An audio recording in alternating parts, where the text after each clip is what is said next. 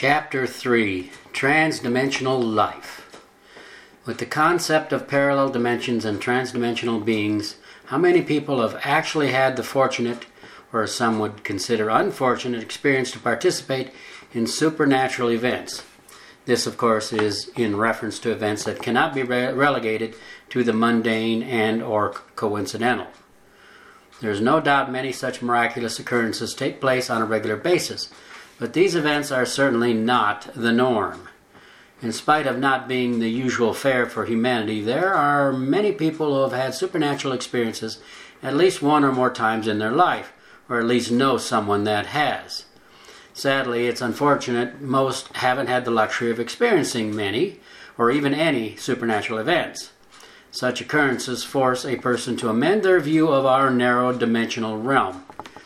Experiencing and acknowledging transdimensional events on a large world scale would, without a doubt, radically change the entire face of both modern science and religion, not to mention the world.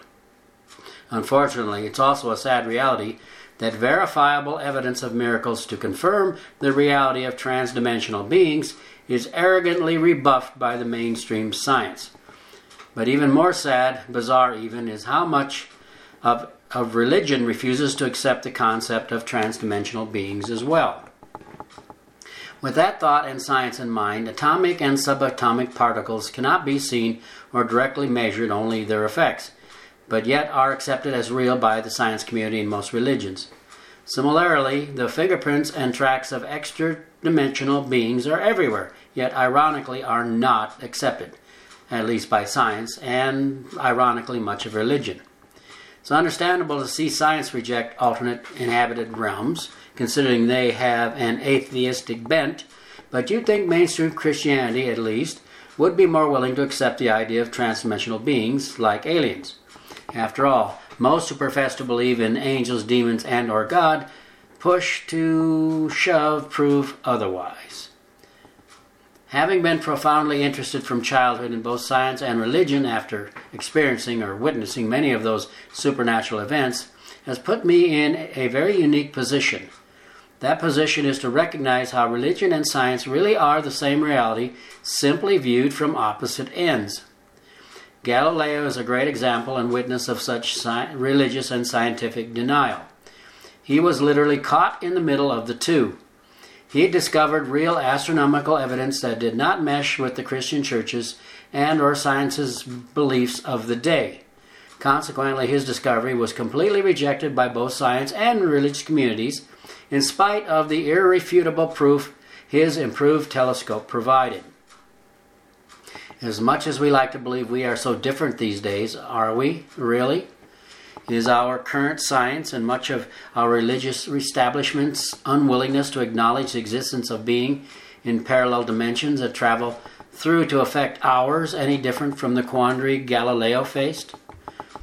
Before getting into some personal transdimensional experiences, it would be advantageous to bring the concept of a parallel dimension down to a practical level.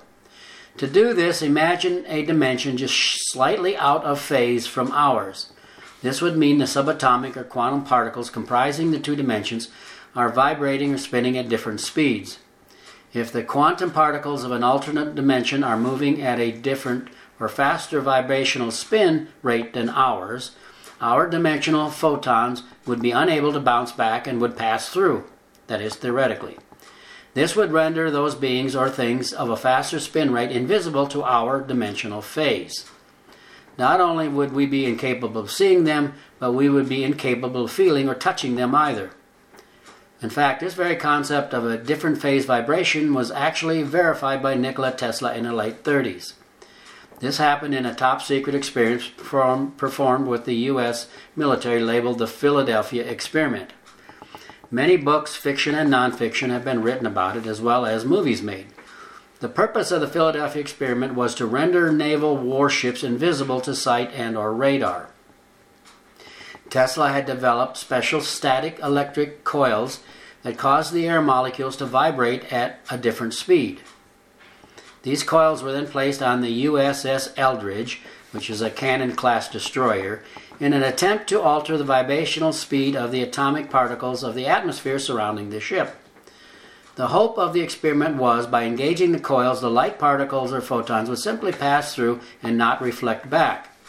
When the coils were powered up, the experiment, reportedly, successfully caused the Eldridge to completely disappear from view and or the harbor. But when the coils were disengaged, the Eldridge reappeared, but most of the crew had disappeared.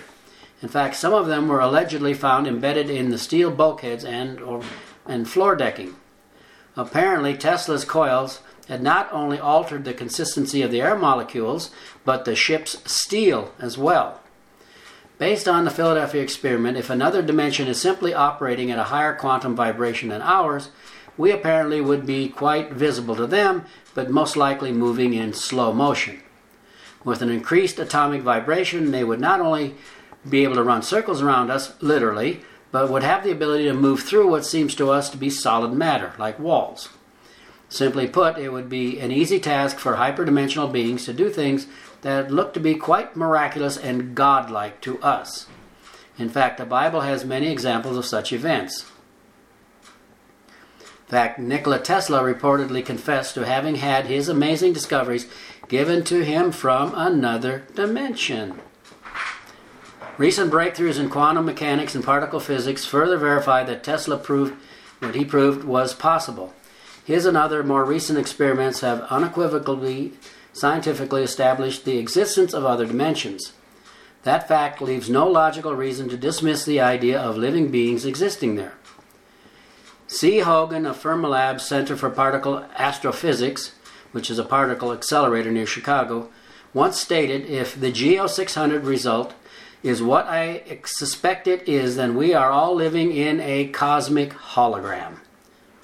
The scientists of the CERN Collider in Switzerland confirmed that sentiment after watching subatomic particles literally disappear and reappear, that is, through dimensional barriers.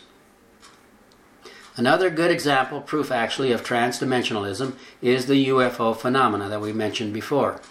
Their physics defying antics, including the ability to appear and disappear, leaves only one logical, obvious, that is, conclusion they are transdimensional. They no doubt possess the ability to travel between dimensions, an idea few scientists or people in general have the courage to consider. Apparently, it's a notion just a little too frightening for most to entertain. But what an interesting quandary, considering observation is supposed to be the chief criteria for formulating scientific fact. This overt reluctance to publicly endorse flies in the face of the multiple thousands of government documented cases of sighted UFOs and actual crashed ships, such as in Roswell, New Mexico.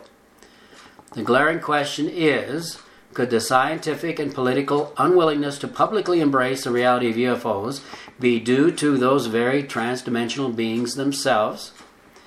Considering the manipulation of matter and space is possible for those entities, is the manipulation of thoughts and attitudes really beyond them either?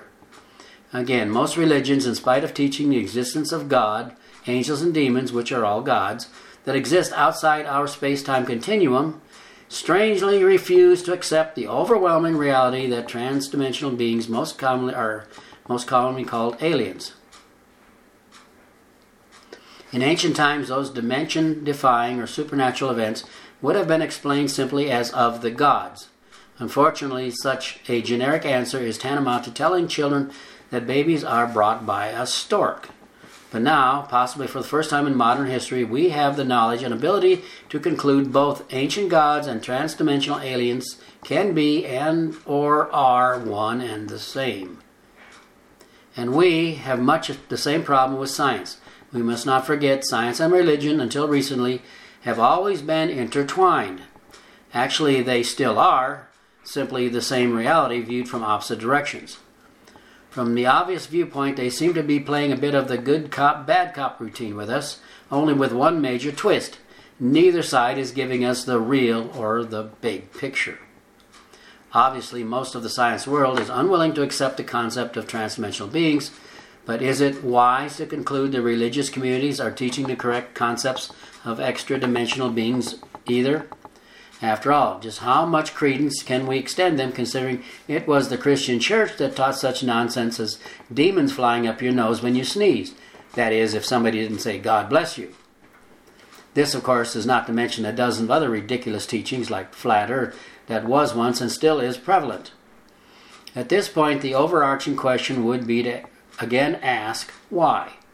Again, what is the real reason there seems to be such an across the board opposition to the full acknowledgement of the real time versus ethereal existence of extra or transdimensional beings? Considering science's acceptance of UFOs and the church's belief in angels, demons, and spirits, why the aversion to more fully exploring and understanding them? Obviously, the problem cannot be apathy. That only leaves fear as the motive. Or does it? It makes one wonder just why those truly interested in understanding such phenomena are shoved to the wacky fringes and ridiculed by the mainstream of both science and religion. But why on earth would more fully exploring such phenomena as transdimensional populace be considered junk science and or false religion? Again, are such extreme rejections and reactions spawned by the simple by simple fear, or is it something larger? With that in mind, isn't it interesting? The more the fringe people's conclusions begin to make sense of our world or dimension, and what seems to be happening here, the more those conclusions are attacked and demonized, even violently at times. Personally, there have been countless such occurrences in my own life, leaving me no choice but to accept supernatural or transdimensional phenomena as real. Experiencing is believing, after all, right? This inescapable reality has led me to draw three basic conclusions. The first is the inability to dismiss the concept of living beings existing in parallel dimensions as non fact. And secondly, those experiences have completely convinced me other dimensions are indeed real and inhabited by transdimensional beings such as God, gods, angels, and or demons, not to mention aliens. My third inescapable conclusion is these beings can and do affect people and events in our dimension, again, as my personal experiences have confirmed. Of course, those effects are both positive and negative, apparently depending upon the nature of the particular entity. A very wise man once wrote, There's nothing new under the sun. Considering such wisdom, is the scientific community any less foolish today in their unwillingness to consider these extra other dimensional beings simply because we lack the means to expose and measure them with our rather inadequate scientific methods? Considering that illogical conundrum, I believe we have a major clue in the 5th century BC general Chinese general Sun Tzu's book he wrote for the emperor called Art of War. In it, he outlined the very strategy that seems to be in play all around us. One of his more outstanding admonitions in that book was keep your friends close, but your enemies closer. The point being, if we don't know who our enemies are or what they are doing, we've already lost the battle, if not the war. After all, if you are someone's enemy, isn't it extremely essential to keep your motives, plans, and even your identity completely hidden from them? Wow, has that concept taken on a new level of meaning since the communists took control of virtually the entire world with their crown virus? Considering that, is it possible the one who inspired or mused Sun Tzu's with his war strategy, the same one who taught humanity the art of war in the first place? Is it not in the realm of possibility there's an unseen and undetectable entity incorporating that very same strategy against us to this day? Adding intrigue to Sun Tzu's timeless advice on the art of war, I'd like to share a portion of a compilation called The Screwtape Letters by the late C.S. Lewis, written in 1941. This is an extremely eye opening muse that lends to the theme we are exploring. This paragraph encapsulates a transdimensional agenda which I personally believe is more real than not. It's a dialogue supposedly fictional, though it's inspired by someone, between a higher ranking transdimensional being called Screwtape, advising his underling Wormwood.